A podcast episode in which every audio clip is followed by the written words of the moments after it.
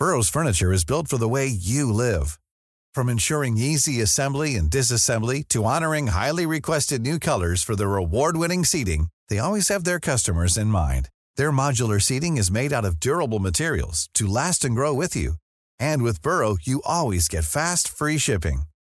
Get up to 60% off during Burrow's Memorial Day sale at burrow.com slash ACAST. That's burrow.com slash ACAST. burrow.com slash ACAST.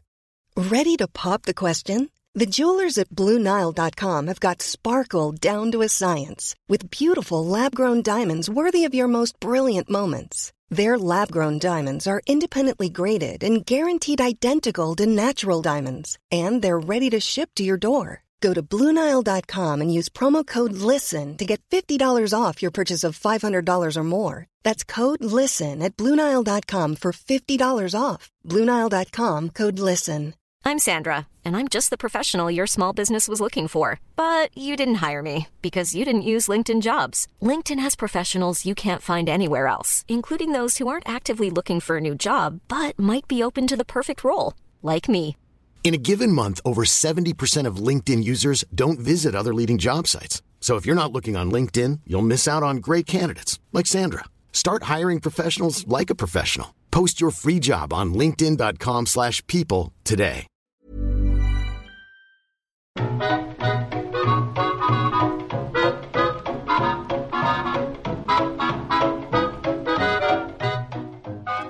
Få saker beskriver internets formativa ungdomsår lika bra som leken Six Degrees of Kevin Bacon.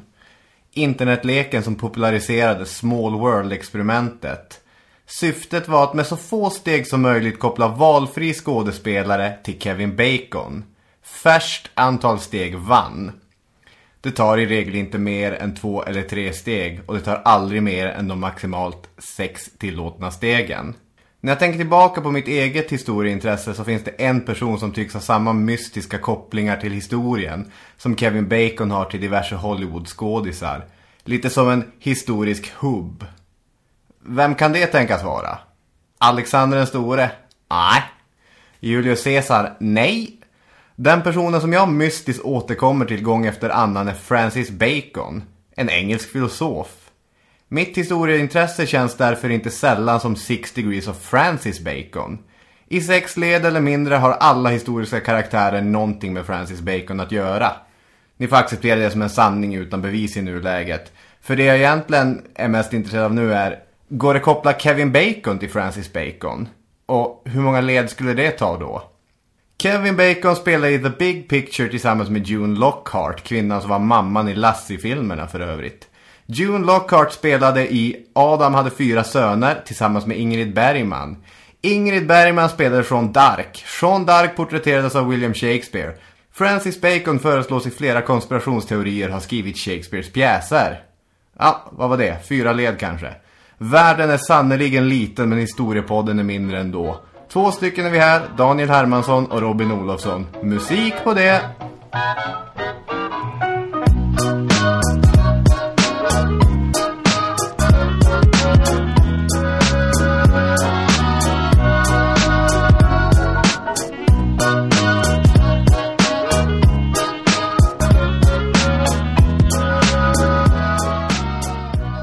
Ja, välkomna till avsnitt 35.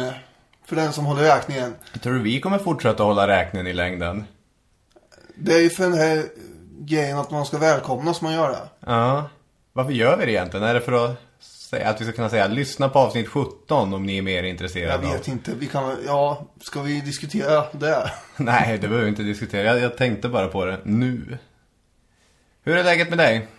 Jo tack, det är bra hör du. Eh, Jag har inte förberett någon eh, redogörelse för... Det behöver man inte förbereda på. Det är en vanlig, en vanlig hjärtig fråga. Det är en vanlig mänsklig interaktion. Ja, fast vi har ju suttit här nu i en timme och försökt få mickarna att funka. Vi har ju pratat lite innan. Ja. Och då kan man tänka att eh, vi har avhandlat eh, läget. Ja, jag känner mig något mindre frustrerad nu än vad jag gjorde för en timme sedan. Ja, eh, vi sitter fortfarande med en mick här. Vi har ju vi har inför, införskaffat ytterligare en för att få bättre, ännu bättre ljud. Men då verkar det inte funka för tillfället. Nej, vår tekniksupport. Teknikkillen klarade inte av sitt jobb. Den sopan. Det säga du. Men du gjorde vad du kunde. Vi, På- åter, vi återkommer i ämnet eh, och, och eh, kommer ha bättre ljud framöver. På tal om teknik, har du sett, jag vet inte om det är på tal om teknik, men har du sett Netflix nya storsatsning? Eller du har inte sett den för den är inte ute än, men vad det kommer handla om. Nej. De ska göra en superfläskig tv-serie av Marco Polos resor. Som ska vara någon sorts, deras slagskepp som tävlar med, med Game of Thrones och med alla de här HBO-serierna. Där Marco Polo fläskar sig igenom ja, hans resor. Ja, det låter spännande. I, tra- I trailern var det mongoler och det var Och då gick ju du igång Orienten och, Ja, det är ju Kubla Khan han kommer träffa. Vad tror du om det? Stor satsning av Marco Polo. Är det en bra idé för en tv-serie? Jag tror jag får skaffa Netflix. Det här är min analys. Ja, jag tänker det. Vi får väl titta igenom den när den kommer och kanske kommentera den kort i något framtida avsnitt av Historiepodden. Ja, du var inne på eh, Shakespeare och hans tid här och Francis Bacon och, och allt som det här ska handla om. Mm, just det. Och eh, det var ju inte Francis Bacon som skrev Shakespeare-pjäserna. Det måste vi väl ändå slå fast här. Vi ska avfärda det direkt ja, alltså. det känns som det. Vad grundar du det avfärdandet Bland på? annat på att han hade förskräckligt mycket annat för sig. Och det är ganska orimligt att han skulle ha haft tid och också komponera ihop de här pjäserna faktiskt då. Mm, just det. Det Därför kanske hade- inte är absolut starkaste argumentet, men det är, det är inte han helt enkelt. Nu har inte jag läst hela originaltexter från Francis Bacon heller, men jag ser inte riktigt samma glädje och innovation inför språket heller. Nej. Men det är inte där vi ska börja. Vi ska börja med att beskriva Francis Bacon. En äkta renässansman, eller? Han är ju inte bara filosof, han är också politiker och hade ett liv vid sidan av sina filosofiska tankar. Politiker, jurist, vetenskapsman. Mycket av allt möjligt, ja. Och då lär man väl eh, nämna lite om det också, kan man tänka. Ja, för eftervärlden är han ju mest känd för sin filosofi. Men jag tycker också det är absolut. rimligt att vi börjar med hans liv och den värld som han verkade i. Mm, och det var ju i Shakespeares tid bland annat. Och drottning Elisabeths eh, tid här. Slutet på 1400-talet, början på 1500-talet. Eller 1600-talet. Slutet på 1500-talet, början på 1600-talet, ja. Sa jag inte det? Nej. Ja, jo. Han är engelsk, adlig, högadlig och lever hela sitt liv kring hovet. Hans pappa var ju Sir eh, Nicholas Bacon. Han var eh, en... Eh, ja, det var en eh, sprallig höll jag på att säga. Det kanske var ett starkt ord. Men han var en skämtsam och ganska lugn och sävlig herre. Som var involverad med eh, drottning Elisabeth på det sättet att han var ju... Vad var han nu? Stor sigillbevarare. Ja, det är pampigt värre. Man håller alltså i stämpeln och det här vaxet som man smälter på brev. Ja, men det låter ju inte så fantastiskt. Men Det det, är låter in, skittråkigt. det gällde alltså att ha koll på den här grejen. För den skulle ju då stämplas på alla eh, statliga dokument och så här. Drottningen ska skicka ett brev. Hämta Nikolas, hämta Nikolas. Det var inte läge att slarva bort den här, den här stä- stämpeln förstås. Kan du tänka dig det? Och ramla in hos drottning Elisabeth bara. Hör du, det var en liten, lite galej här igår. Den här stämpeln kan ha ramlat ut genom fönstret och försvunnit där nere någonstans i någon komocka eller något. Jag säger inte att den är borta, men jag vet inte var den är. Lord Keeper of the Great Seal hette det här. Han var en bildad och lärd herre. Eh, som jag sa, han var ganska lugn och sansad. Eh, han grundade en massa olika universitetsstipendier och så. Eh, men hans favorituttryck var ju, vänta lite. Så får vi skynda sedan. Det var som du förstår då, han hade inte så bråttom alltid. Just det. Saker får ta sin tid. Bland annat så hade han inte så bråttom med att tydligen utforma ett testamente som eh, skulle uppta hans yngste son, det vill säga Francis. För det var inte så någon brådska med det. och, och det skulle då leda till att eh, det, det kommer att leda till vissa saker. Okej. Men sen hade han ju en mamma också, Francis. Och hon var ju då inte riktigt lika eh, sansad. Hon var ganska otålig och nervöst lagd människa. Men också en lärd dam. Eh, Så eh, hon kunde grekiska och latin och hon översatte många sådana här gamla kristna texter. Så hon ägnade sig åt sånt. Och när hon skrev brev till Francis och sin andra son Anthony så gjorde hon ju det ibland på grekiska. För att hon misstänkte postgången på den här tiden. Brevbäraren kunde få för sig att läsa alla hemligheter. Det ville hon inte. Så att hon var också en renässansman, trots att hon var en renässanskvinna. Ja, precis. Och då har man ju försökt eh, förklara Francis Bacons eh, eh, Eh, ja, personlighet på det sättet att han har fått eh, egenskaper från båda föräldrarna, vilket man får ibland. Ja, att han har då fått sitt oroliga eh, lynne ifrån moderns sida och sin eh, mycket svaga kroppshållning också tydligen. Medan, medans eh, den mer eh, älskvärda och charmiga attityden kommer från farsan då. Och den här begåvningen från båda. Mm. Har du sett eh, familjen Bacons adelsvapen, adelssköld? Nej. Den är väldigt rolig, det är en stor tjock gris. Men det är väl väldigt passande. Jo, jo, och för bacon har ju någon sorts rolig konnotation för oss. Att det, det är bacon, ja, folk tycker om det i maten och det är kul att säga och det känns som lite, du äter Ja. det på en söndag morgon men det var väl Visste jag inte. Ett lite Det jättekul finare ord för gris liksom. Ja. När eh, lilla grisen var 12 år så skulle han iväg på eh, utbildning. Då skickade de iväg honom till Cambridge. Mm, vilken bra skola. Och man tänker ju inte att man ska dit när man är 12 år nu för tiden. Men, där- men där hamnade han i alla fall.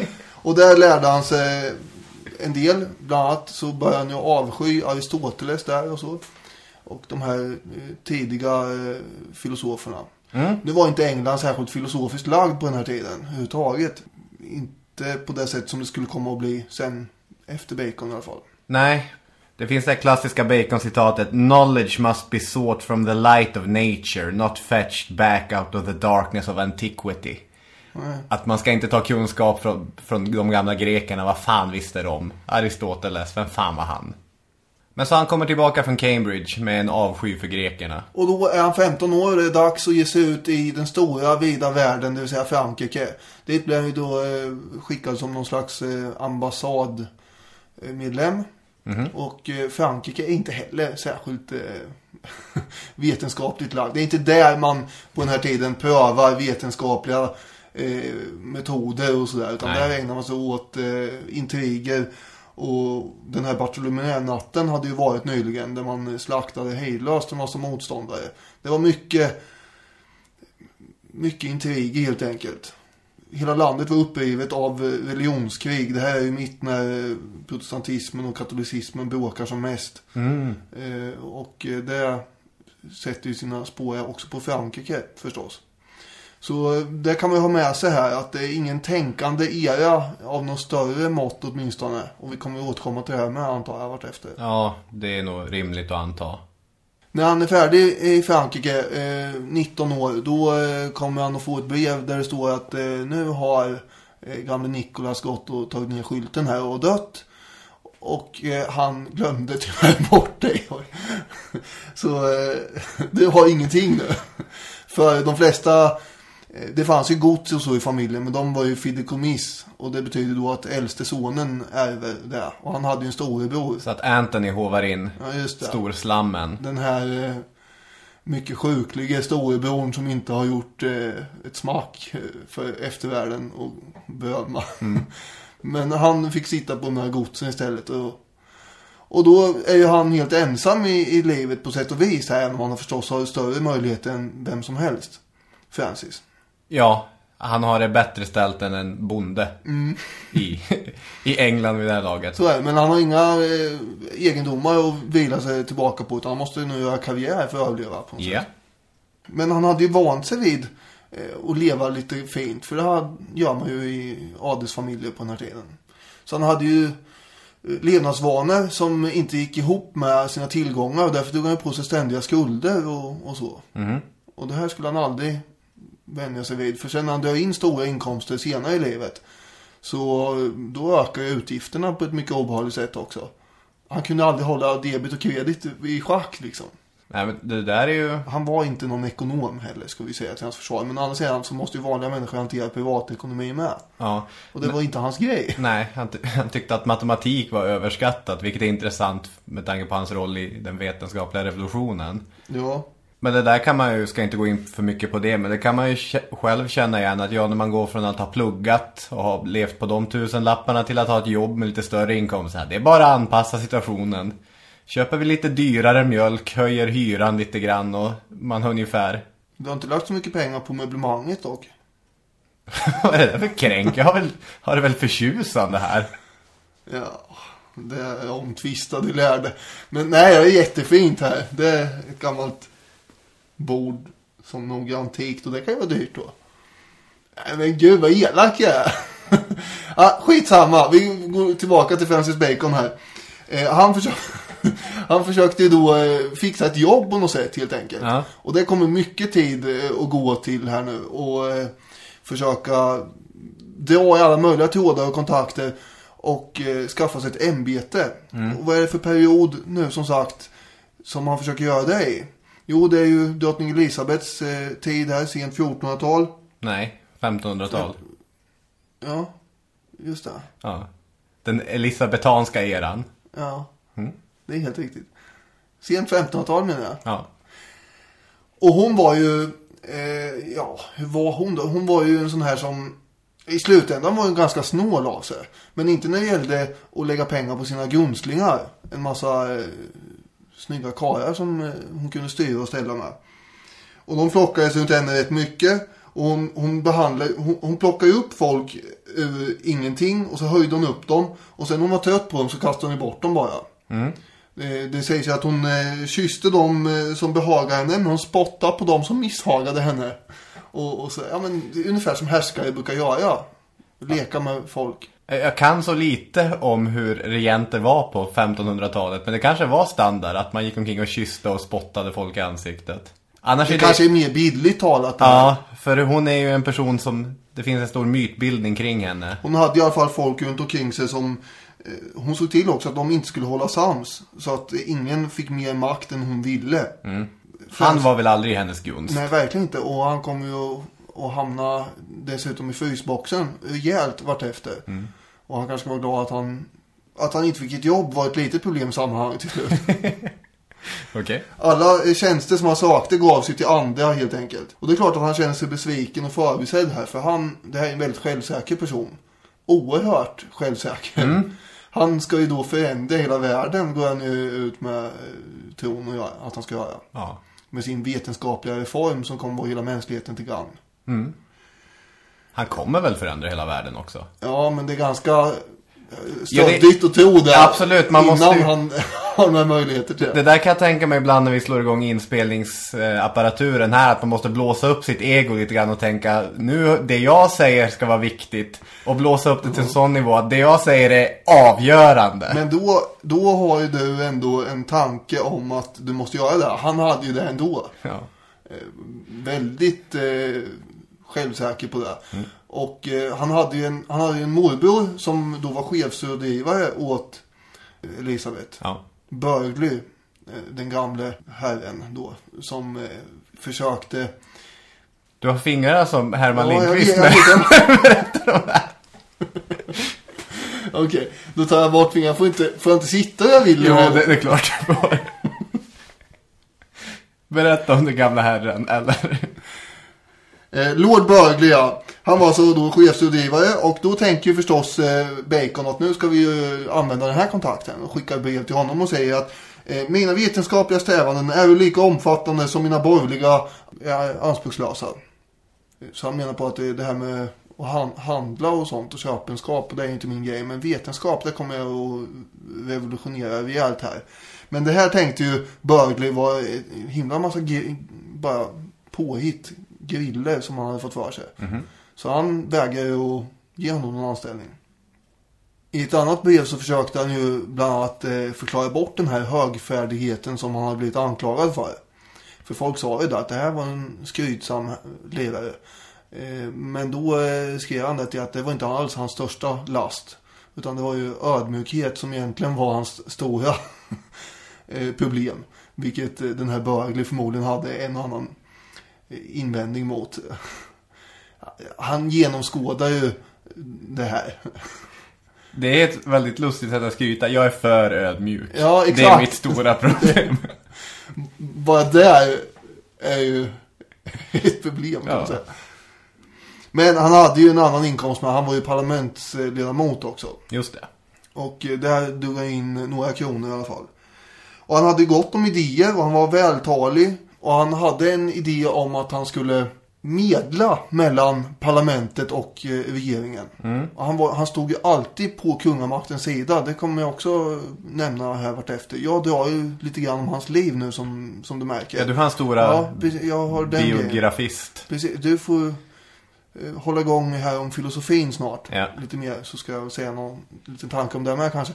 Eh, men eh, han ville alltså medla mellan kungamakten och parlamentet. Det här är ju då, det kommer ju spåra ur i ett inbördeskrig i mitten av eh, 1600-talet sen. Som vi har avhandlat i ett annat avsnitt. Ja, ett ganska bra avsnitt. Det kan man gå tillbaka och lyssna på. Eh, det kan man. Han stod ju alltså alltid på kungamaktens sida. Men eh, för att han gjorde det så kunde han ju också kritisera kungamakten lite grann tänkte han sig. Så han skickade brev till eh, drottning Elisabeth och sa att ja, vi kanske inte ska gå allt för hårt fram med de här katolikerna som vill straffa hur som helst och andra sekterister och sådär. Eh, och det tyckte inte hon alls var någon bra idé. Hon ville göra som hon Hon hade andra planer hon på hade den helt, fronten. helt andra planer. Men riktigt, riktigt kärvt blir det när han eh, i eh, ett parlament, eh, man har ju inte parlamentet sammankallat jämt utan det är ju vid vissa tillfällen. Och då så har drottning Elisabeth idén att hon ska införa ett, ett gäng nya skatter. Och det kritiserar han. Parlamentet accepterar dock de här skatterna och röstar igenom det här eh, i en majoritet och allt till och med. Men han står ändå upp där eh, i parlamentet och säger det här kanske inte är någon bra idé. Och då landar han ju långt ner i frysboxen.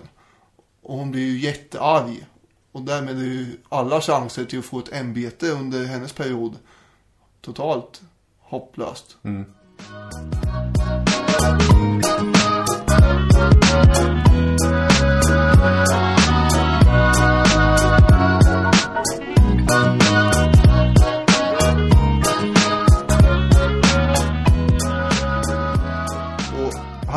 att det här kanske inte var så himla smart.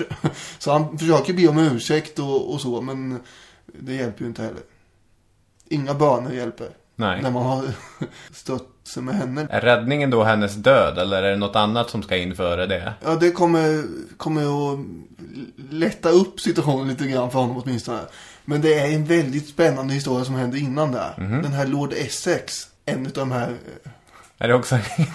Ja, det är en ung, eh, charmig lord som bara susar in i Elisabeths hov och tar eh, både henne och alla andra med storm.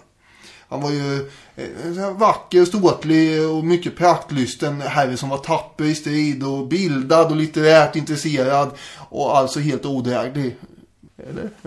Han hade inte det problemet att han var för ödmjuk. Han var ju väldigt hetlevrad eh, person som eh, tänkte sig till skillnad från alla andra hennes eh, gunstlingar som hon hade och gynnade. De var ju mest eh, någon slags dekorationer för hennes hov. Hon var ju väldigt svår att ha att göra med på det sättet att ibland ville hon bli, eh, ha mothugg. Och ibland ville hon absolut bli blint lydd.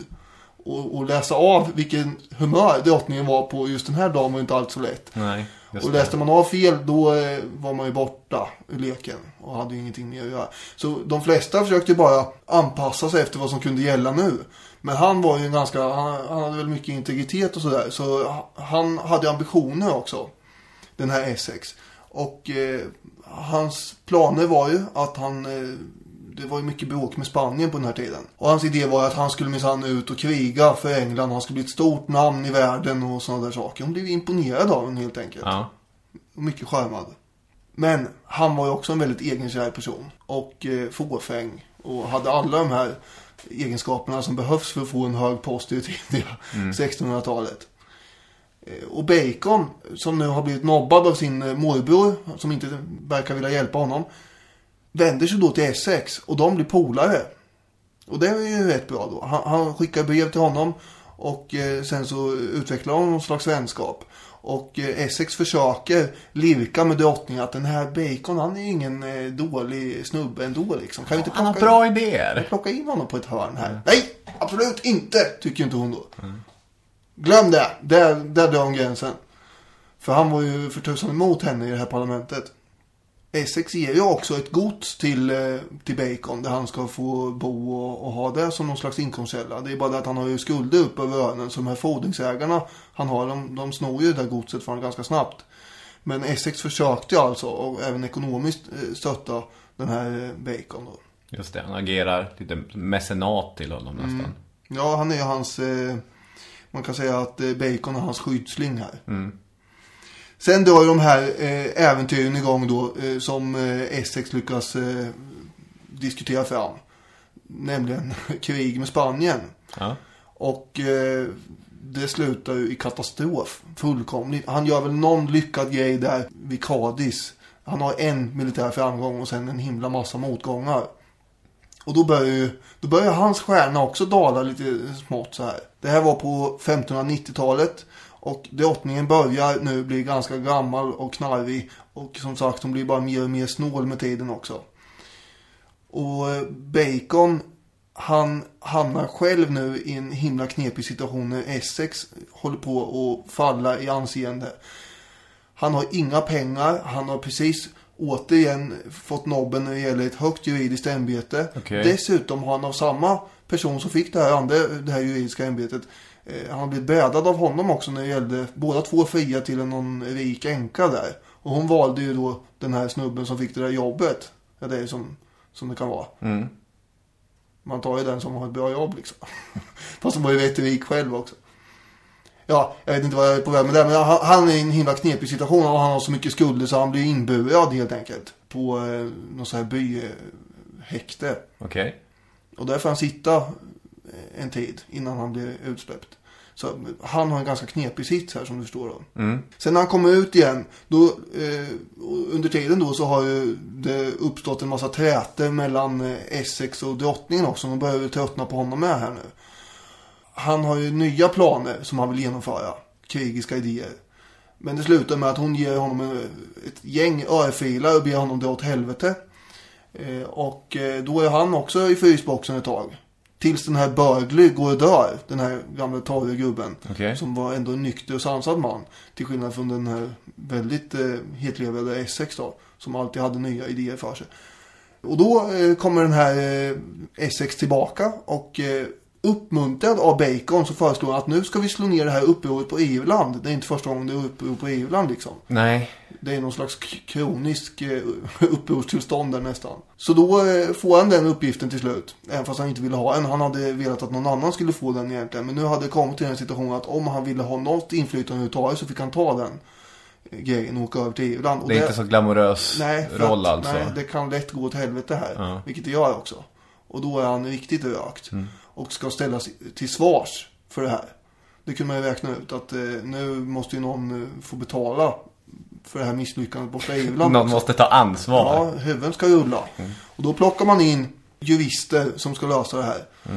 Och Bacon var ju trots allt, förutom att han var parlamentsledamot så var han också medlem i, i advokatsamfundet. Ja. Och det var naturligt att ta in honom då.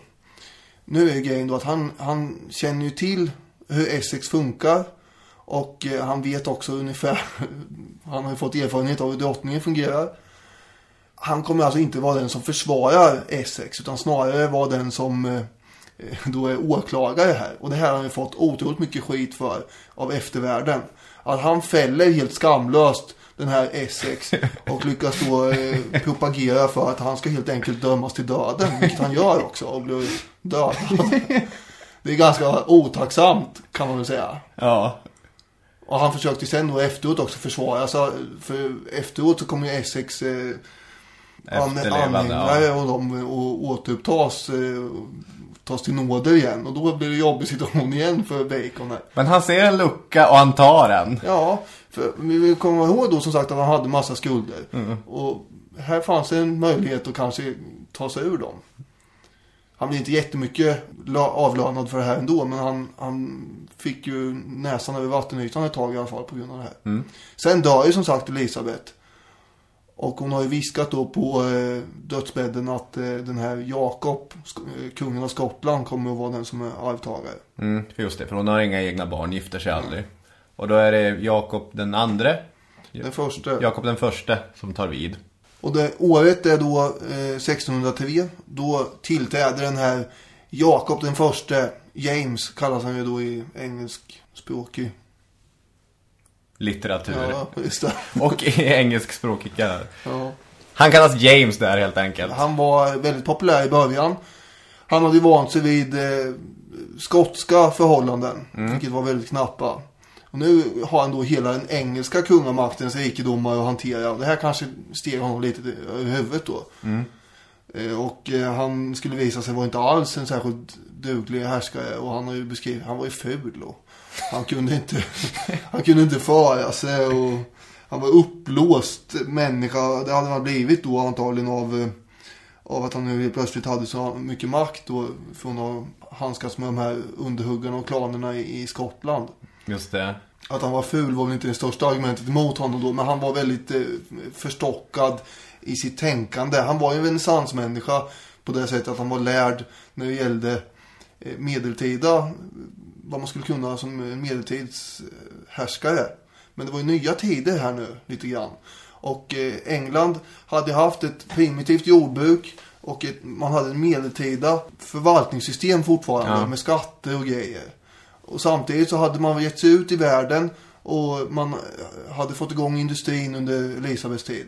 Så det fanns ju, det fanns ju verkligen ett frö här till eh, handels... eh, Borgerskapet började klättra uppåt för den här hierarkistegen. Ja. Och de var trötta på en massa saker, bland annat de här kungliga monopolen som kommer från medeltiden. ja. Och hade man bara åkt över till andra sidan och kollat på hur det var i Holland så var det i princip en borgerlig republik då. Så att det, det finns ju handelsnationer nu som växer fram. Och England är ju en sån då. Men då är Jakob en ganska ihärdig motkämpe till det. Och det viktigaste för honom är att behålla den absoluta kungamakten. Och där i har han stöd av vem tror du? Bacon. Givetvis.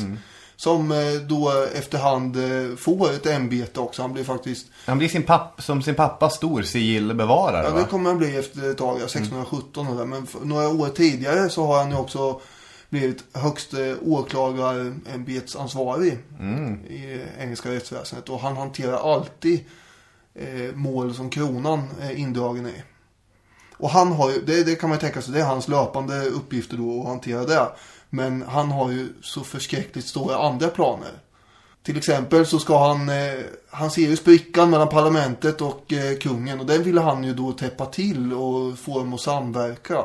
Han har någon slags drömvision av vad en härskare ska vara. Ja. Som han hade under renässansen. Så här fungerar den vise och handlingskraftige konung, handlingskraftige konungen. Just det. Så fungerar inte Jakob som han ville att han skulle fungera. Men han såg aldrig riktigt det. Han var ganska förblindad av sin, eh, sin vision av vad en kung skulle vara. Det är på ett sätt, det är nästan som en upplyst despot det där. Eller, eller någonting att det- ska vara en kung men kungen ska vara på ett visst sätt. Mm, ja men så var det ju. Han försökte trixa med någonting som han kallade för den dubbla politiken. Det vill säga att han skulle alltså förena eh, kung och folk i ett samarbete för det allmänna bästa. Han är alltid ute efter det här med allmänna bästa. Det kommer han ju vara inom filosofin och vetenskapen med sen. Verkligen. Eh, Och i det här fallet då så gällde det att han skulle utforma ett eh, förvaltningssystem och ett skattesystem som var modernt. Men det gick ju inte. Det var ju som att bära vatten i ett såll det här. Alla hans strävanden och, och, ge- och grejer som han försökte framlägga gick ju åt skogen hela tiden på grund av att Jakob var ju så otroligt envis med de här monopolen. Det hade framkommit ett eh, förslag tidigare på att de skulle avskaffas så att eh, handelsmännen kunde hålla på med det de ville. Och det skulle gynna ekonomin förstås. Och så skulle man höja skatterna då. Det hade ju varit en bra idé för alla. Ja. Men nej då. Så ska det inte vara. För det var hans kungliga rätt för tusan att ha de här monopolen. Men han var lite, Bacon var lite blind inför det här. Han var lite naiv också kanske. Kan man säga. Han var för ödmjuk. Det ska jag dock inte säga. Bland annat så är England byggt på sedvänjer mycket. Det finns ju ingen konstitution så utan det är ju, har alltid handlat om sedvänjer. Och vad Bacon hade som idé bland annat var att han skulle skapa ett enhetligt lagverk äntligen. Så man skulle få överblick på hela det här gyttret. Av olika sedvänjer och så. Så man kunde förebygga kommande juridiska problem. Det är också en rimlig idé. Det är mycket rimlig idé. Som inte går att genomföra på grund av Jakob den första. Så han har idéer som strandar hela tiden. Och kanske skulle han ha gett upp försöken att driva storpolitik och ägnat sig åt bara sitt jobb som eh, åklagaransvarig och eh, framförallt den här vetenskapen som han pysslar med så mycket. Ska vi dyka in i den? Ja, vi ska väl göra det.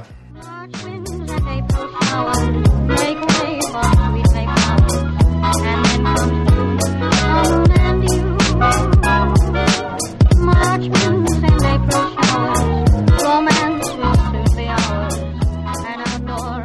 Just det, vi ska prata lite grann om vetenskapsmannen och filosofen Francis Bacon. Och ingen av oss har ju pluggat filosofi, det ska sägas. Eh, vi, vi öppnar med det, så att det är... Men däremot finns det något som heter politisk filosofi. Det är inte det här dock. Nej, nej, nej. Du har läst politisk filosofi. Ja, det- jag undervisar ju i idéhistoria, så jag hoppas jag har någorlunda koll. Nu är vi inte som Francis Bacon, vi är alldeles för ödmjuka här. Men vetenskapligt, var befinner vi oss i historien då? För den vetenskapliga revolutionen är ju igång, om än den inte är fullbordad. Eh, Copernicus har presenterat sina idéer som sen Erasmus Reinhold har använt för att räkna fram nya tabeller för planeternas rörelse. Så att kyrkans makt som, och kyrkans monopol på sanningen är ju inte riktigt vad det tidigare har varit. Galileo Galilei är samtida. Isaac Newton är inte på banan men William Harvey har till exempel presenterat sina idéer om blodomloppet. Så att det, vetenskapen pågår ju på flera ställen. Harvey var ju för övrigt Bacons läkare va? Ja, det var han. Och det sägs att Bacon var helt ointresserad av vad Harvey höll på med. Vilket är lite spännande. Men vad är det Francis Bacon bidrar med? Om man ska hårdra tidens filosofi så finns det två skolor som konkurrerar. Rationalister och empirister. Rationalisterna som René Descartes, de utgår från förmågan att resonera. Descartes har det där klassiska citatet Jag tänker, alltså finns jag. Det enda vi säkert kan utgå från är våra tankar. Våra sinnen bedrar oss. Empiristerna å andra sidan, de gillar empiri. Observationer, stoffinsamling, data. Och Francis Bacon skulle man nog knyta till den empiriska skolan, även om han själv i en känd metafor tar ställning emot bägge inriktningarna. Han säger här att rationalisterna, de är som spindlar, de väver intrikata nät och de är vackra det att kommer- kolla på. kommer inifrån, idéerna kommer ju inifrån dem själva. Ja, precis. Att det så precis som en spindelsnät så kommer inifrån dem själva. Men empiristerna, de är som myror. De går bara ut i naturen och hämtar grejer men sen när de kommer tillbaka med det så vet de inte vad de ska göra av det. Det är en ganska, den är inte så rättvis mot myrorna den här metaforen. Men den framgår ändå vad man, Ja, nej verkligen inte. Jag menar det är ju, en myrstack är nog så intrikat. De hämtar inte bara barr för sakens skull. Vad är då det bästa djuret? Eller insekten? Ett bi. Ja, just det. Eftersom ett bi åker ut i naturen, hämtar någonting, kommer tillbaka och gör något riktigt bra av det. Gör god, god honung.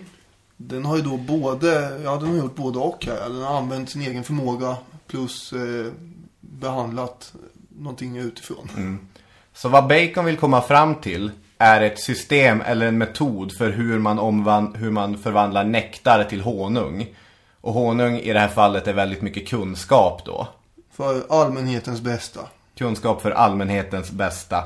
Kunskap är makt är ett citat som ofta tillskrivs Francis Bacon även om det inte är helt klarlagt att han faktiskt är först med att säga det. Och den här kunskapen, den här makten ska handgripligen användas för att främja människors välstånd. Nu har ju du då beskrivit de här eh, väldigt bra, de här som var aktuella precis strax före honom. Men i eh, sin storslagna och pompösa text som han eh, sen ger ut. Där han då mer eller mindre talar om för världen att nu har jag kommit här för att frälsa eh, alla framöver med min metod. Ja, New Atlantis. Ja, den är ju, den lovar ju mycket i alla fall. Ja, det är en ganska grandios titel bara. Ja, och eh, omslaget också ganska grandiost. Där ett fartyg ger sig ut mellan Herakles väl? Ja. Ut på havet. För eh, världen är mycket större och mer omfattande än vad de här korkade eh, filosoferna tidigare hade tänkt sig. Och därför tänkte jag då berätta lite vad det är för kritik han riktar mot dem. För den är väldigt skarp i kritiken mot alla föregångare i princip. Ja. Utom möjligen naturfilosoferna. Vilka var naturfilosoferna då? Det var de som var före Platon, Aristoteles och gänget. De som försökte förklara naturen. Jakten på urämnet. allting har ju sin förklaring i ett urämne. Det är därifrån allting har skapats, tänker man sig. Empodokles till exempel, han, det är han som inför tanken om de här fyra elementen.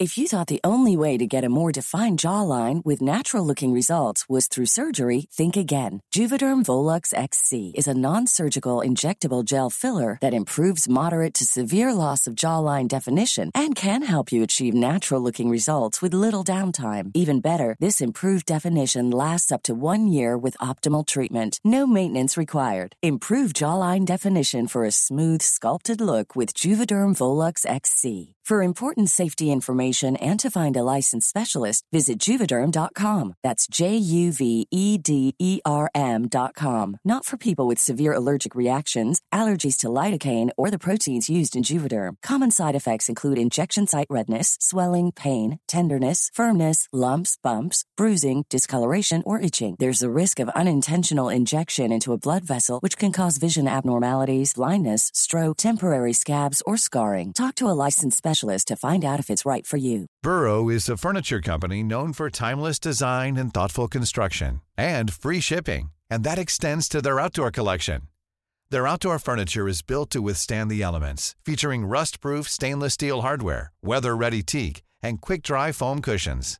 For Memorial Day, get 15% off your Burrow purchase at burrow.com slash ACAST and up to 25% off outdoor.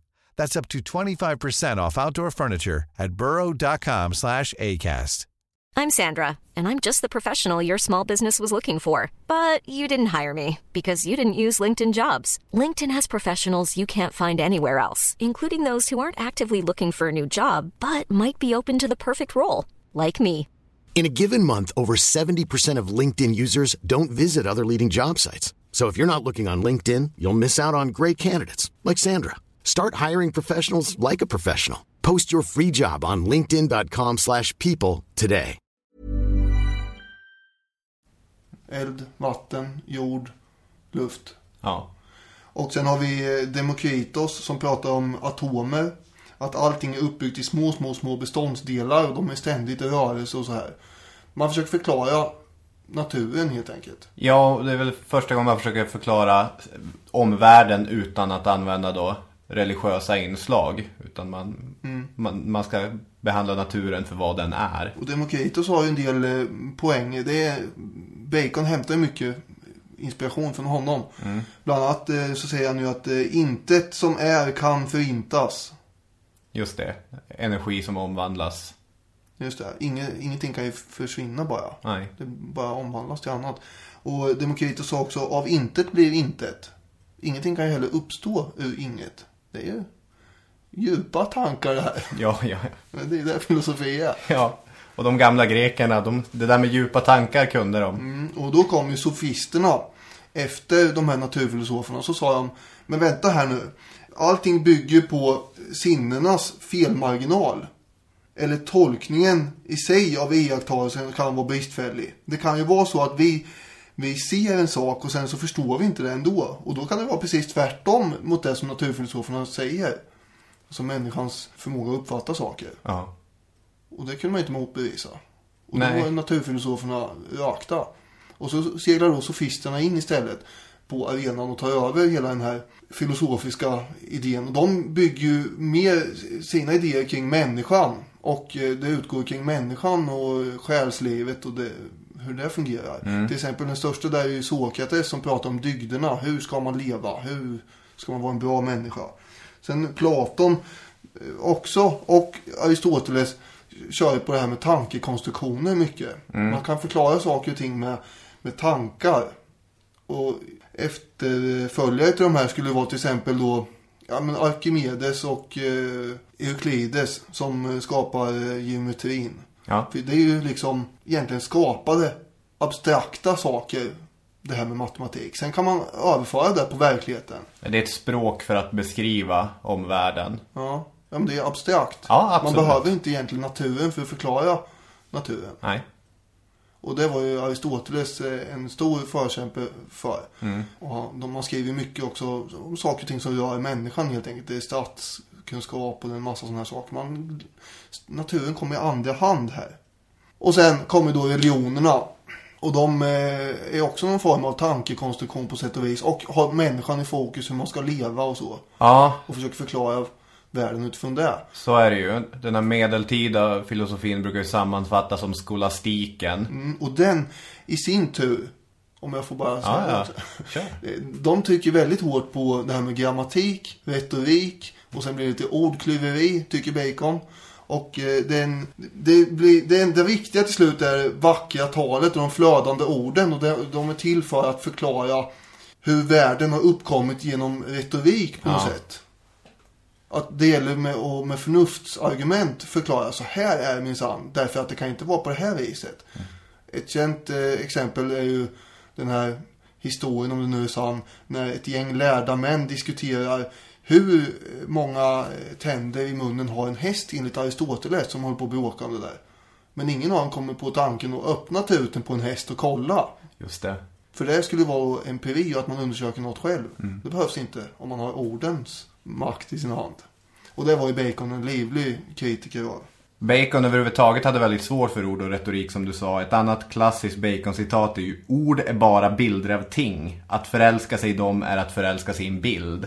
Så att då är du, du är förälskad i en representation av verkligheten, inte i verkligheten sig självt. Och det var ju den han var intresserad av, att försöka förklara.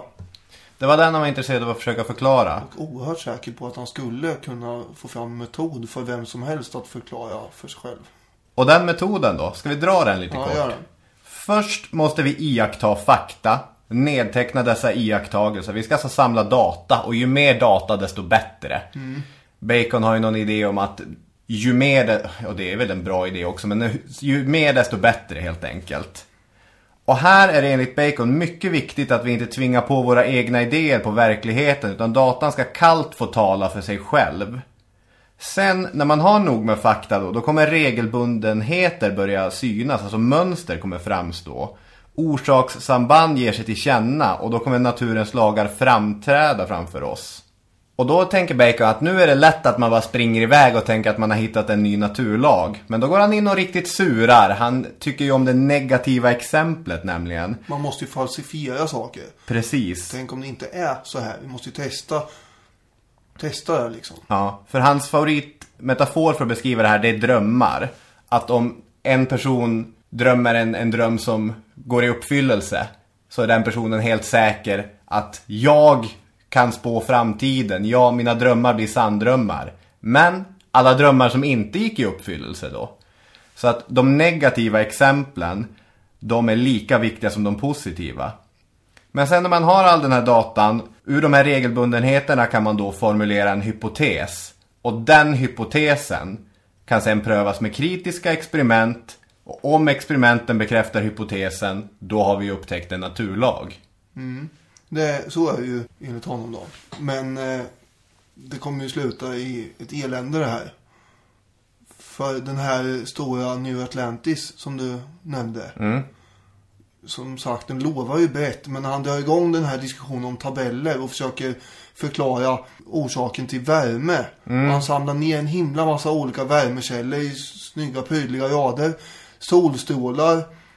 Eh, det kan vara direkta solstrålar eller indirekta, alltså reflekterande. Det kan vara blixtar och glödande lava, åskluft, vanlig eld och upphettade kroppar. Gnister från flinta eller när man gnider saker mot varann. Kokande vatten, hästdynga. Han har ju massor med grejer. Och sen ska han då ställa saker och ting mot det här. Ja. Till exempel mot eh, Månljus solstrålar. till exempel. Det blir ingen värme av månljus fast det är ljus. Nej. Så ljus verkar inte vara nödvändigtvis kopplat. Han har ju väldigt stort, stort omfång kring det här. Och han angriper det på ett väldigt brett sätt om man säger så. Ja, på det bredaste sättet som går att angripa och, det. Ja, och det, det, det vinner ju lite grann. Han kommer inte fram till något. Nej. Vilket han själv erkänner sen till slut. Att han, har ja, han tappar aldrig modet heller. Det är det som ändå är lite charmigt med han. Är så otroligt optimistisk och positiv. Ja, det gör ingenting det här. Det är bara att försöka igen. Och, han- han vill ju ha, han vill också att det ska vara fler människor som utforskar saker och ting kring med honom liksom. Ja, han har den här idén om eh, Solomons hus, som han kallar det. Att en vetenskapsakademi, som är en idé han verkligen lobbar för. Men, och som kommer gå igenom senare efter hans död, men inte i den varianten han tänkte att det ska vara jättemånga som jobbar på samma projekt. Och längst ner är det bara människor som går omkring och mäter temperaturen på hästdynga och på solstrålar. Och så sen högst upp sitter det filosofer och ska göra någonting av det här. Egentligen beskriver han ju en dator på något sätt. Att det Han finns... beskriver väl en himla massa eh, universitet kanske, där kollegor finns och, och Ja. även det här Royal Society som sen bildas där man utbyter idéer mellan varandra, de här vetenskapsmännen. Men de universiteten vi har, där är ju lite att det är inte att alla jobbar gemensamt för en grej utan där sitter ju alla på sin kammare. Du sitter där och Men det diskuterar har ju en någonting. närhet ändå. Man kan prata med folk som är inne på samma spår. Ja. Och det finns väl forskarassistenter och sånt. Jo, men han hade ju velat ha tusentals Ja, forskarassistenter är under sig. Lite orimligt kanske. Han har ju fått kritik för det där till exempel att han underskattar hypotesen. Att det är ju ett väldigt bra grej att gå in. Kan det vara så här? Det var ju så de andra gjorde egentligen. Galileo som eh, ser den här ljuskronan i taket på en kyrka som rör sig fram och tillbaka. Och då funderar han, jaha, det här med rörelse, hur kan det gå ihop då? Och sen så utgår han från den här ljuskronan, någonting som har fångat hans intresse. Och utgår därifrån för att utforma någon slags allmängiltig regel. Och likadant Newton som får ett äpple i huvudet enligt, enligt påståendet. Han blir ju då fascinerad. Hur kan det komma sig? Och tittar upp och ser månen och börjar fundera kring månens bana kring jorden och förhållande till jorden utifrån det här äpplet han fick i huvudet. En enskildhet. Så oftast, som du säger, så har man då istället utgått från det enskilda och sen gör man allmängiltiga eh, slutsatser. Men Bacon ville gå åt andra hållet som en stor tratt istället. Ja. Och det blev ju för mycket för honom. Och det här för, första exemplet när vi går från det enskilda till det allmänna, det är ju det som kallas induktion då. Mm. Och det andra när vi går, ja tratten från det allmänna till det enskilda är deduktion då. Och det var det han föredrog. Ja, för han tyckte ju att det här med att gå från enskildheter till, till eh, alltså enskilda iakttagelser gjorde att man drog för snabba slutsatser. Han ville ju utforma en metod som skulle vara bergsäker och han var lika bergsäker på att just han skulle göra det.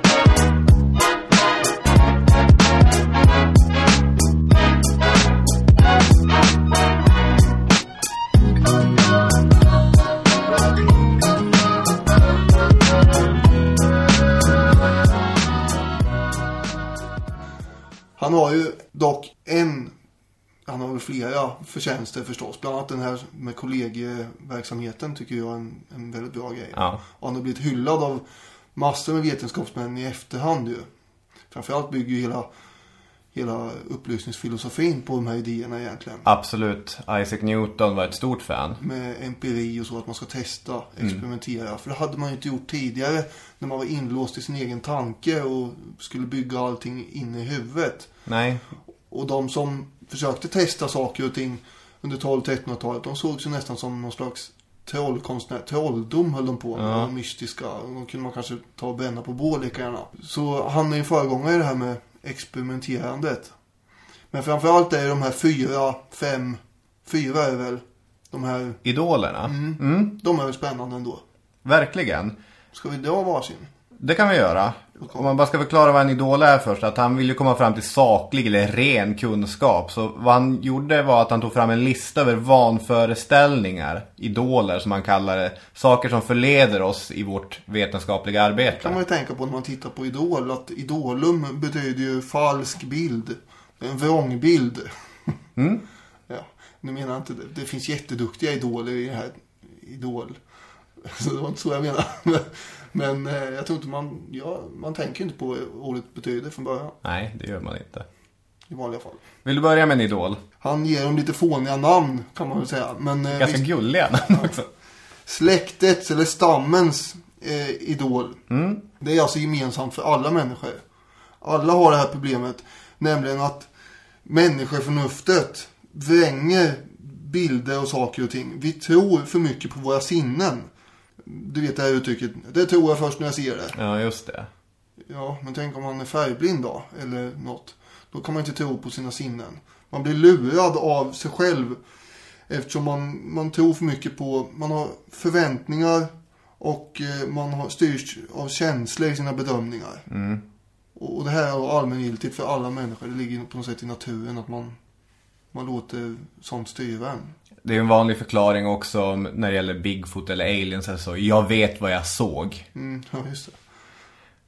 Grottans idoler, då utgår Bacon från Platons grottliknelse och den är ju att det sitter ett antal fångar fastkedjade i en grotta och de ser skuggor på väggen från eh, soldaterna som vaktar dem. Och de tror att de här skuggorna på väggen är verkligheten. Men istället så tänker Bacon att vi alla har vår egen grotta. Alla sitter i en egen grotta med sina egna föreställningar. Mm, Så att det är våra respektive ryggsäckar, våra respektive föreställningar som påverkar oss.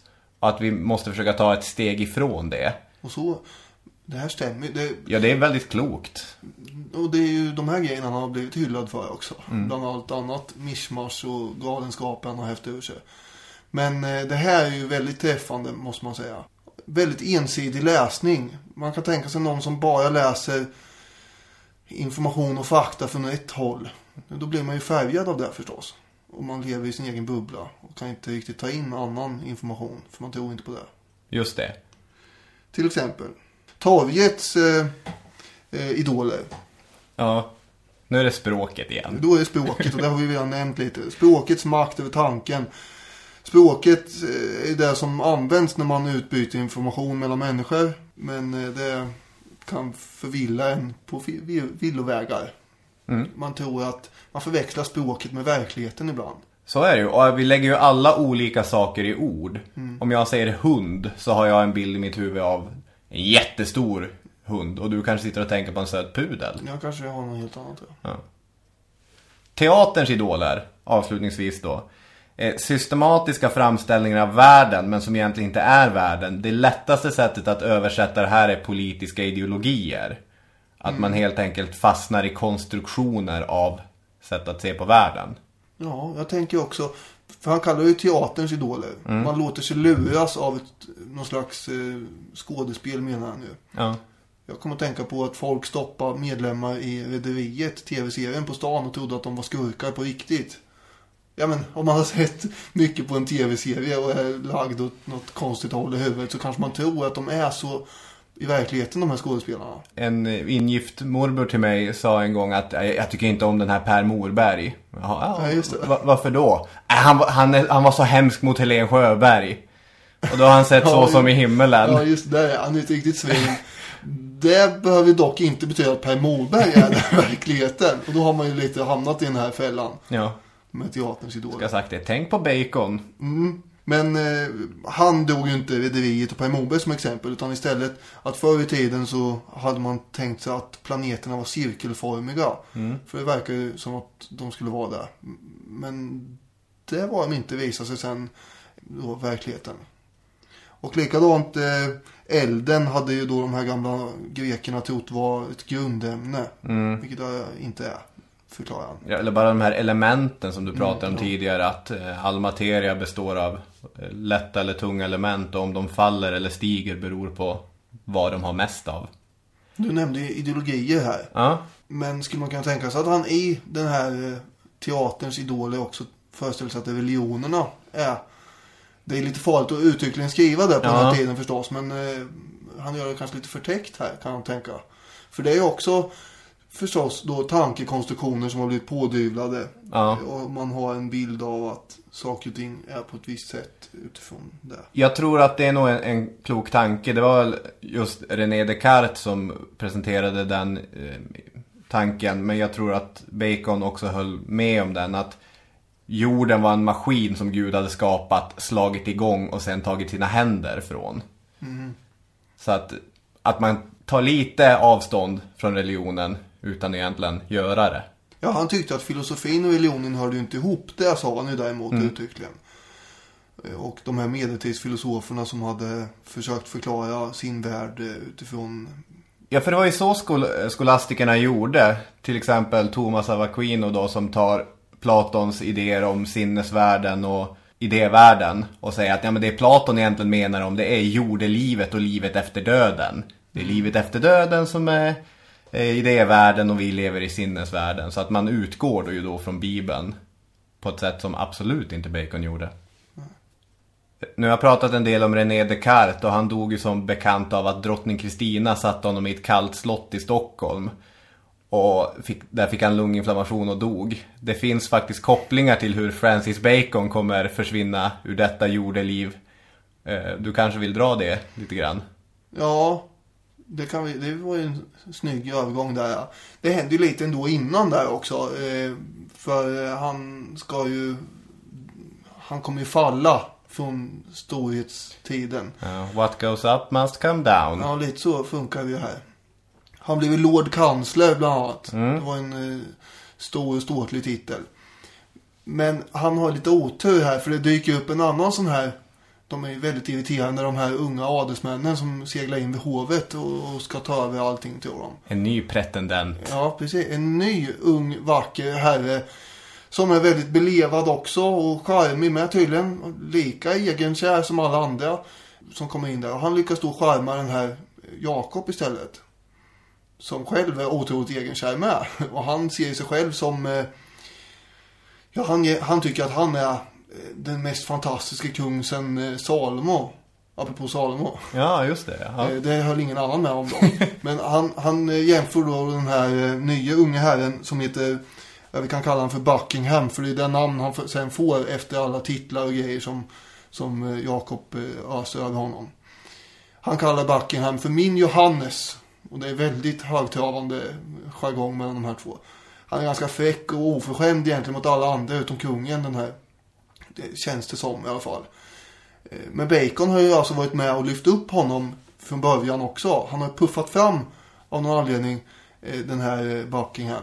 Det tar ett tag innan han upptäcker att nu för tiden så måste man tydligen gå via Buckingham för att nå kungens öra. Ja. Så han är en sån där som har nått väldigt höga nivåer. Och det blir lite jobbigt då eh, när det visar sig att eh, Kommer ihåg att jag nämnde eh, att han hade blivit eh, När han fria så var det en annan snubbe som fick eh, den här tjejen istället. Just det. Ja, jag vet inte om vi behöver nämna hans namn för det blir mycket namn att hålla reda på. Ja. Men den här rivalen i alla fall.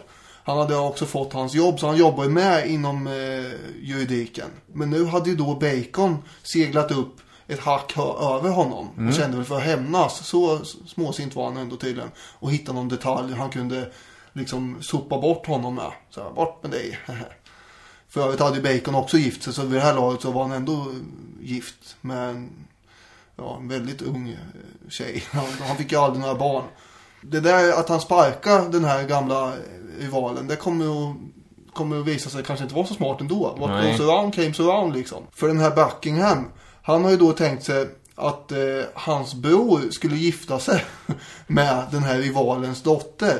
Okej. Och det, det är mycket intriger som du hör här nu. Ja, men så, nu har Bacon gjort sig ovän med Buckingham alltså. Ja, det håller på att bli där. För han försöker ju då för, förklara för Buckingham att det här är ingen bra idé. För han vill ju inte att den här rivalen ska bli indragen i hovet också. Och, för han hatar honom uppenbarligen. Eh, och då blir Buckingham arg. Och ond på, eh, på stackars Bacon. Och då måste han ju krypa och böna och be. Och be om ursäkt på ett mycket underdånigt sätt. Han hade förmåga att göra det trots allt. Och då blir han återtagen eh, till nåder igen. Men du märker att det är mycket som händer nu på grund av vilka trådar Buckingham drar i. Ja. Inte. Ja, det slutar i alla fall med att eh, han blir som sagt återtagen till nåder. Och sen så kommer han då bli den här Lord Kansler. Det är alltså det högsta ämbetet i hela det engelska rättsväsendet. Han är i 60-årsåldern nu tror jag. Och nu börjar han bli rätt rik också. Ja. Han, har, han har ingen förmåga fortfarande att hantera pengar. För han har ju också skulder som han struntar i att betala. Kan man ju komma ihåg. Fast han har en hög inkomst. 70 tjänare, en massa skrivare som följer med honom överallt vart han än går. Kuskar anställer han. Och han anställer folk till sin eh, fru också. Ja. Så han, han slösar en del helt enkelt. Och det är lite läskigt med tanke på att allting vilar på en väldigt skör grund här. På den här Buckinghams vilja eller ovilja. Och sen drar ju då eh, det här eh, 30-åriga kriget igång. Kungen Jakob, han ville vara med och leka i det här. Han ville eh, hjälpa eh, protestanterna där på något sätt. Och investera i en armé som han ska skicka dit. Det är bara det att hur fasen ska man göra det när man inte har några pengar? För han har ju då slösat bort en himla massa deg. Från det att han kom från Skottland och upptäckte att oj vad mycket pengar det fanns i de här engelska skattkistorna. Och har inget effektivt sätt att få in mer deg heller. Precis, för han vill ju inte reformera sin smak. Eh, Så helt plötsligt inser han att han har inga pengar. Han måste tillkalla ett nytt parlament så han kan eh, dra in lite skatter på något sätt där. Det är bara att parlamentet nu när de får en chans igen att samlas. De tänker absolut inte eh, missa den här chansen och klämma åt kungamakten. Och kungen är villig att göra lite kompromisser. Till exempel kanske öka på en del monopol här. Bara vi får ihop till en armé eller sådär. Ja, men eh, då måste han kanske offra några. Han, han står inne i parlamentet och så säger han, eh, håller ett tal då till underhuset, kung Jakob. Det är inte jag som var emot de här monopolen. Det var mina usla rådgivare. Det är de som ligger bakom allting. Och nu hör det till saken att den här rivalen är en ledande, en utav ledarna i parlamentet helt plötsligt. Mm. Och vems huvud kommer rulla nu då? Ja, jag tror Francis Bacon ligger dåligt till. Han ligger ju jättedåligt till nu, bokstav. Alltså inte, huvudet kommer inte rulla bokstavligt talat. För så, ja det var inte helt omöjligt att han skulle göra det i och för sig. Men han får ju krypa igen då väldigt underdånigt och be om ursäkt här. För man släpper naturligtvis fram lite mutanklagelser mot honom här. Som var helt legitima. Han hade ju tagit ut där. Men det gjorde alla. Ja, men det är inte helt lätt att bevisa att han dömde ut, ut efterifrån de här mutorna. Nej, för det är ju det som är hans eget försvar. Ja, jag tog mutor, men det påverkade mig inte. En del av de här pengarna kan också ha varit som tack för att han handlade ärendet fort och sådär. Ja. Ja, jag försöker inte försvara korruption här, men det var ju väldigt vanligt på den tiden. Liksom. Och det var ingen annan som råkade illa ut för det. Nej, det är ju en maktkamp som han hamnar på fel sida av. Det är egentligen inte att han har begått något brott värre än vad hans samtida kollegor hade gjort. Man kan ju då tillägga att precis innan kungen har stått i underhuset och förklarat att han absolut inte ville ha, med, ha de här monopolen. Så har ju då Buckingham eh, lyckats driva igenom att man skulle ha ännu fler monopol. Bland annat så fick ju han och hans familj, som han höjer till skyarna här nu, eh, monopol på att tillverka guld och silvertråd. Som var väldigt populärt i kläderna på den här tiden. Så det var mycket pengar att hova in där. Mm, okej. Så Buckingham har ju då eh, skapat mer monopol istället för mindre. Så det är, och det är med, förstås med kungens goda vilja. För han gör ju allt som Buckingham säger. Så det är väldigt orättvist eh, att anklaga Bacon för det här. För även om han alltid stod på kungamaktens sida så var ju inte det här hans fel faktiskt. Han får ett ganska hårt fängelsestraff utdömt också. Sen efterföljs inte det så mycket. Nej, för kungen kanske ändå hade något litet samvete långt in där, Jakob. Ja. För det, straffet är att han ska sitta i fängelse så länge kungen behagar. Men det blir bara en, en kort stund. Ja, det blir några dagar och sen Ja. kommer han ut igen. Han skulle också betala 40 000 pund i någon form av skadestånd till... Eh, Det är rätt mycket det är pengar. så mycket pengar till staten. Och det hade ju inte varit så kul att göra. Nej. Men eh, det kräver aldrig kungen in. Och det blir bara en bra sak för Bacon. För alla hans andra fordringsägare kan ju inte komma och kräva in några pengar när inte Nej, kungen... inte kungen Nej. ens gör det. Så det var Nej. nästan som att han blev räddad där istället. Ja. Apropå det här med hur han dog, då. ja, det tycker jag är kul. Det är lite roligt. Mm. Eller roligt, men det är ju... Jag tycker att... Det har något absurdistiskt i sig. Jag berättar då. Efter han har blivit avsatt då så beger han sig, han hänger sig helt och hållet åt vetenskapen. Och hans sista experiment är att han håller på att undersöka hur frysa ner livsmedel påverkar deras hållbarhet. Så han springer omkring ute i snön och stoppar en död höna full med snö. Och drar på sig lunginflammation och dör. Ja, det är ju något symboliskt över att det är så här han dör. Den här stackars Descartes du nämnde innan. Ja, Han, eh, han råkade bara ut för det där ändå uppe i Sverige här. Det var kallt och eländigt. Men Bacon han var ju ute och experimentera. I, eh, och han sk- skulle då se om man konser- kunde konservera mat på bästa sätt. Det var ju för allmänhetens bästa naturligtvis. Som vanligt när han skulle göra något. Och så slutade med att han dör istället. Men han, det tog ett tag innan han dog däremot. Eh, Så han skrev ju, till skillnad från sin far, ett testamente. Där han delar ut alla sina egendomar till höger och vänster till vänner och bekanta och så. Mycket lyckligt ovetande om att han hade tre gånger så mycket skulder som egendomar. Det är också lite talande för hans totala brist på sinne för praktiska saker som, som har koll på pengar och, och sånt. ja. Han var en teoretiker. Han var en teoretiker. Och inte politiker heller uppenbarligen.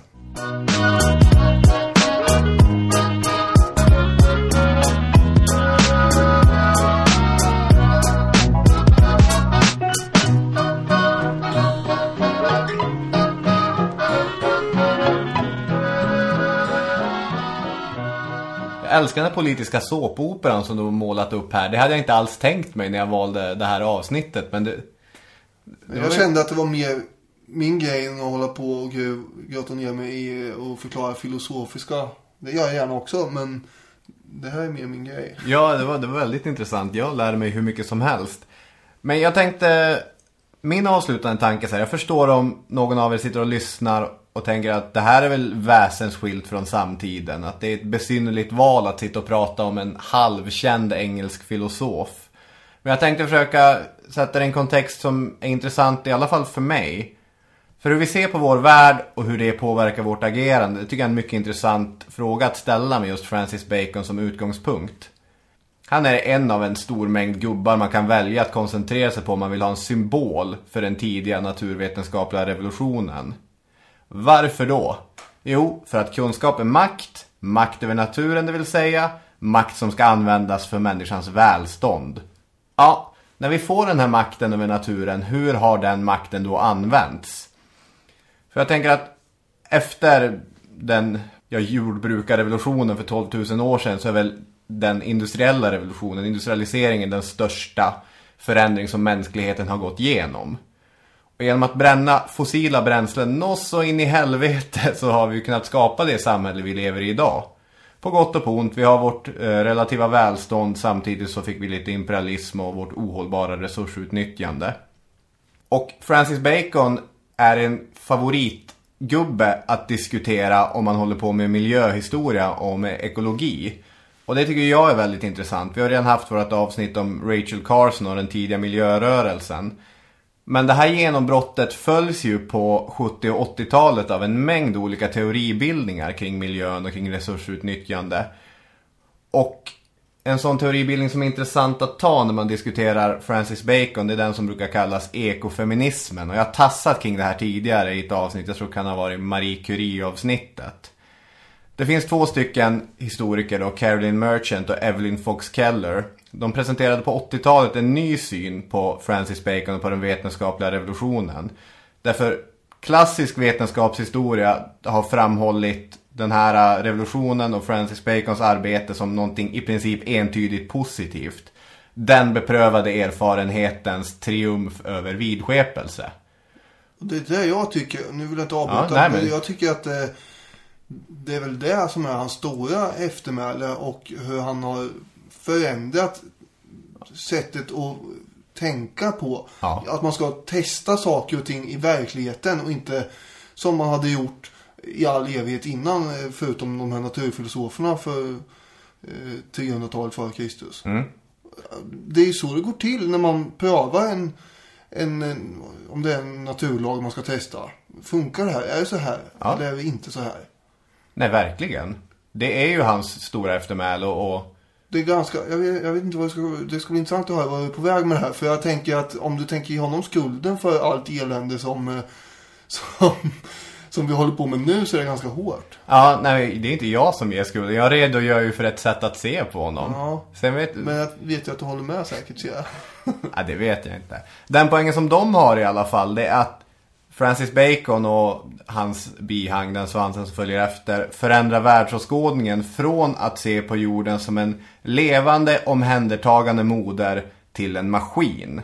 Den vanligaste bilden var som jag sa att en klocka som startas av Gud och sen går av sig själv. Och i en klocka kan man byta ut delar, i en klocka så kan man göra lite vad som helst. Men om man ser jorden som, en levande, som ett levande ting, grekerna hade ju Gaia, den här, ja moder jord helt enkelt. Då sker inte det här med samma självklarhet. Därför att om man då tar ett exempel. I Sverige idag så är det väldigt lätt att få starta gruvverksamhet, hålla på med provborrning. Eftersom vi vill ha mineraler ur jorden, det ger jobb, det ger välstånd. Så att du behöver inte ens göra miljöprövningar, det spelar ingen roll om, om det är på skyddade områden och så. Därför att eh, vi vill bygga välstånd, det är till allas gagn. Och vi liksom värderar det över över naturen, över vissa liksom, samhälleliga poänger. Och det är ju Francis Bacons filosofi man egentligen vilar sig på då. Även om man inte uttryckligen tänker att ja, nu gör jag som Francis Bacon förordade. Men det är just den här äh, kunskapen, makt, makt ska användas över naturen.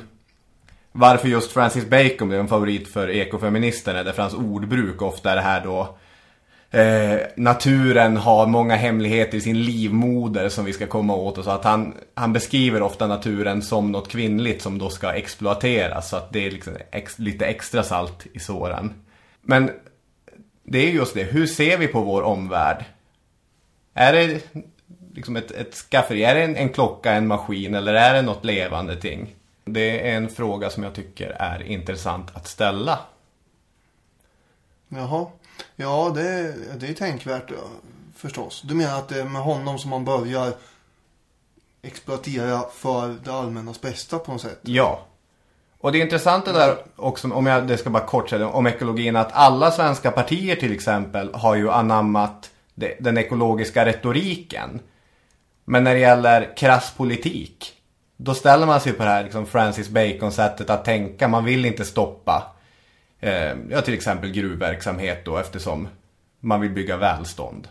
Det är ju ganska ironiskt i så fall att en herre som Bacon som, som står för en mycket konservativ hållning i eh, mycket. Han stö, stödjer ju alltid kungamakten. Han förstod sig ju inte på alls det här med den nya demokratin som fanns i England på gång. Och handelsmännens vilja där att eh, få bort monopolen och liksom kunna handla helt fritt. De ville ju ha förändring och det var ju han emot för han såg att de, de kommer försöka beskära kungamakten och det får ju inte hända på något sätt. Nej. Så i sin tid i så fall så var han ju inte alls på, på de sidor som du förespråkar att han är på senare då på något sätt. Är med på, Ja. eller? Jo, jo. Förstår du hur jag Ja, tänker? ja absolut. Och jag skulle istället då kunna säga, de här eh, upplysningsfilosoferna på 1700-talet som har hyllat honom så mycket. Voltaire till exempel, han säger att eh, Bacon är den experimentella vetenskapliga fadern för filosofin och så. Och de killarna är ju med och tänker ut demokratin för tusan. Ja, det är de ju. Även fast då Bacon uppenbarligen var odemokratisk själv. Så han har ju gett upphov till, nu säger inte jag att demokratin är Francis Bacons förtjänst. Men man kan ju dra det här hur långt man vill i så fall. Massa olika riktningar. Ja, Som man, kanske är ganska på lösa boliner i slutändan. ja det, det kan det ju i och för sig bli. Man, det är ju många som har plockat russinen ur baconkakan, så att säga. Ja, Han var ju allmänt hatad och avskydd eh, på 1800-talet. Eftersom romantikerna såg ju att alla upplysningsfilosofer hyllade honom så mycket. Och de hatar ju upplysningsfilosoferna. Och då måste ju Bacon vara skurken. Ja, men det är ju en typ av guilt by association. precis. Och det är liksom där det blir ofta. Mm. Men man får tycka vad man vill. Man får tycka vad man vill och nu kanske vi har tyckt nog om Francis Bacon. Och vi ska avsluta med att tycka till om Jeanne d'Arc. Hatt på det. Hatt på det! Tjofadevi vad det rullar och går. Ja, det kanske är en förenkling som blir, blir värre än Herman Lindqvist, men, men, men det... men det finns i alla fall kopplingar. Skål! Tjofadevi vad det rullar och går. Då eh, har Edvard Blom sagt sitt om saker och ting. Och nu ska vi säga saker och ting om personen som apropå juridiska eh, åtal och Ja, så du, vidare. du sa eh, under, medan Edvard Blom jingelspel så sa att vi ska ställa henne inför rätta. Ja, det- och det det gjorde tycker- hon sån också. Ja, Två gånger. hon, Ja. ja, just det. Jeanne d'Arc. Och du är tydligen hennes försvarsadvokat. Jag älskar Jeanne d'Arc. Jag är så glad att få sjunga hennes lov. Och jag är ju åklagare i vanlig ordning verkar det som. Ja. Jaha, då kan du börja med ditt försvarstal här då. För det ska bli spännande. Jag kan inte tänka mig en mer kraftfull och karismatisk historisk karaktär. Jag vet inte om det finns. Och det jag vet helt säkert att det finns ingen annan historisk karaktär som är sånt unikum som Jeanne d'Arc. Ja, men hon, hon går verkligen stick i stäv mot... Vad, vad gjorde så hon som var så bra? Vad gjorde hon som är så bra? Ja, det är väl en mycket legitim fråga i sammanhanget. Ja, om du ska se det med franska glasögon så dyker det upp. Det är ett fruktansvärt inbördeskrig som pågår samtidigt som engelsmännen också är inblandade. Och från ingenstans så dyker det upp en tonårig tjej och säger Jag har ett uppdrag från Gud. Jag ska leda Frankrikes arméer. Mm. Och då måste jag fråga dig. Tror du att hon fick uppenbarelser eh, från Gud? För sa, sa Gud så här. Hej son. Du ska fara Karl den sjunde till Reims så att han kan krönas där. Och då var hon 12 år första gången han tydligen pratade med henne. Det, det tror jag eller? Ja, är det här en fråga om jag... Ja, men det är väl en högst rimlig fråga. Det finns... Nej, det finns För det är ingen... mycket där bygger på här, säger jag. Det är mycket det det bygger på.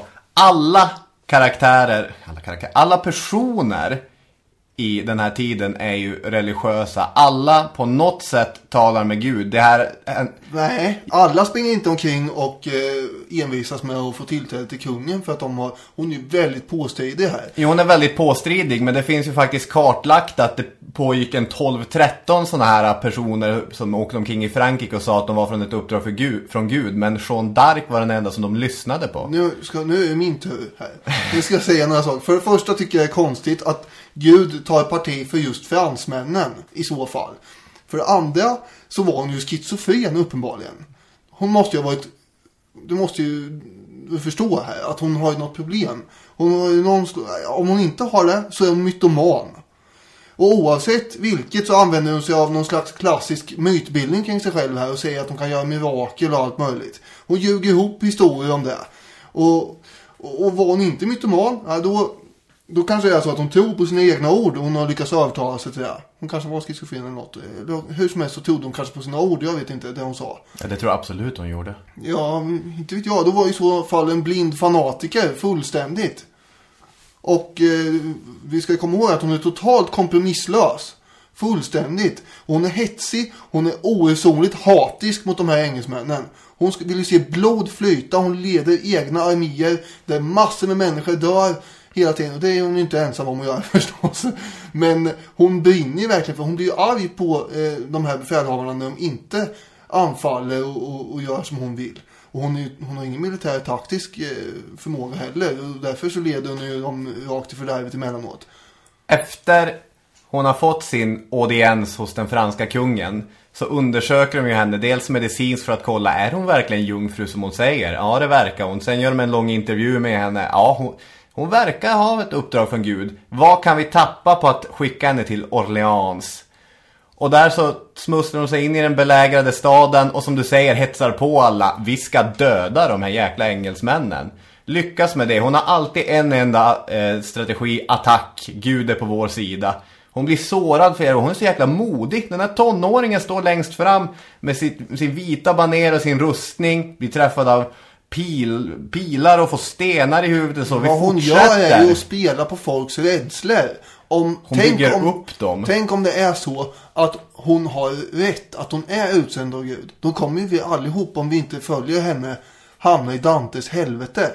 Det är ju klassisk typ sekterism det här, att man hotar stenhårt med någonting.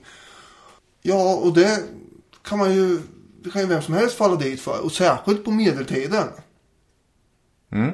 Det tycker inte jag är en särskilt sympatisk drag, ärligt talat. Och, och, och hålla på så. Jag skulle säga det att hon lyckas ju bra till en början. Det är bara ett drygt år som hon faktiskt är aktiv. 29, sen så kommer hon ju dö 31, 1431.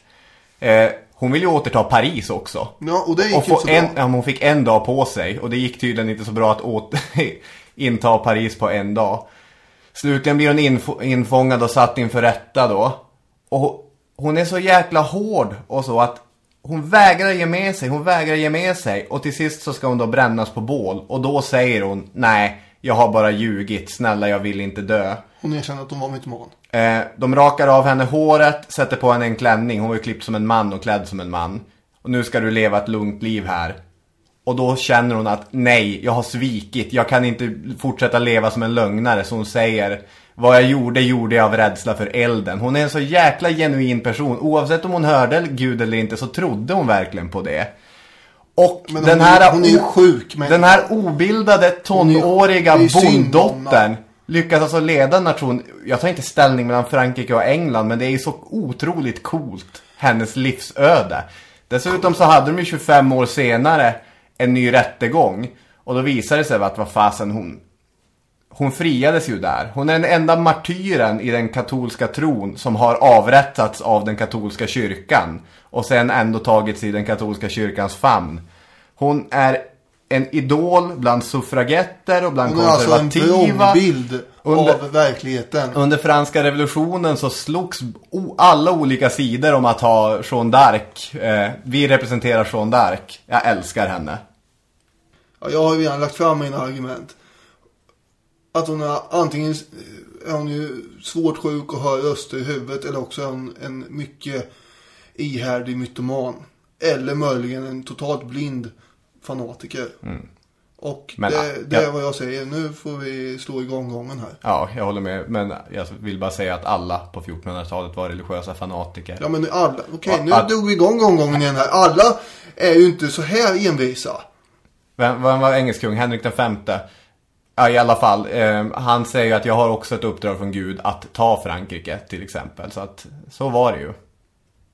Men om vi bara, nu gången har gått. Känner du, hur känner du inför Jeanne d'Arc? Nej, Hon är ju otroligt modig förstås, det måste man ju säga.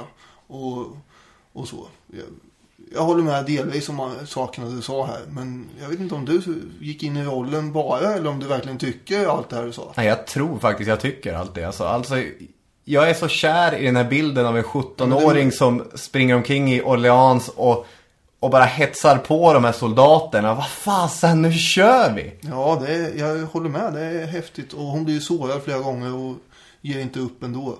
Det är ju ganska svårt att hitta den typen av kvinnliga aktörer i Hon är ju historien. en typisk eh, sån här amazon då. Måste man säga. Ska vi knyta ihop säcken så? Ja. Det gör vi. Om ni vill eh, göra ett uttalande kring den här hatten eller något annat så kan ni eh, skriva på Facebook och gilla där. Eller eh, använda hashtag histpod på Instagram och slänga upp en bild på någon, någonting historiskt i er omgivning. Mm. Eller använda hashtaggen på Twitter eller skriva direkt till oss på Twitter. Du heter Danne Hermansson, jag heter Robin Olofsson. Vi vill tacka så mycket för att ni har lyssnat på det här avsnittet och vi vill säga ha en fortsatt trevlig dag. Hej då med er! Hej hej!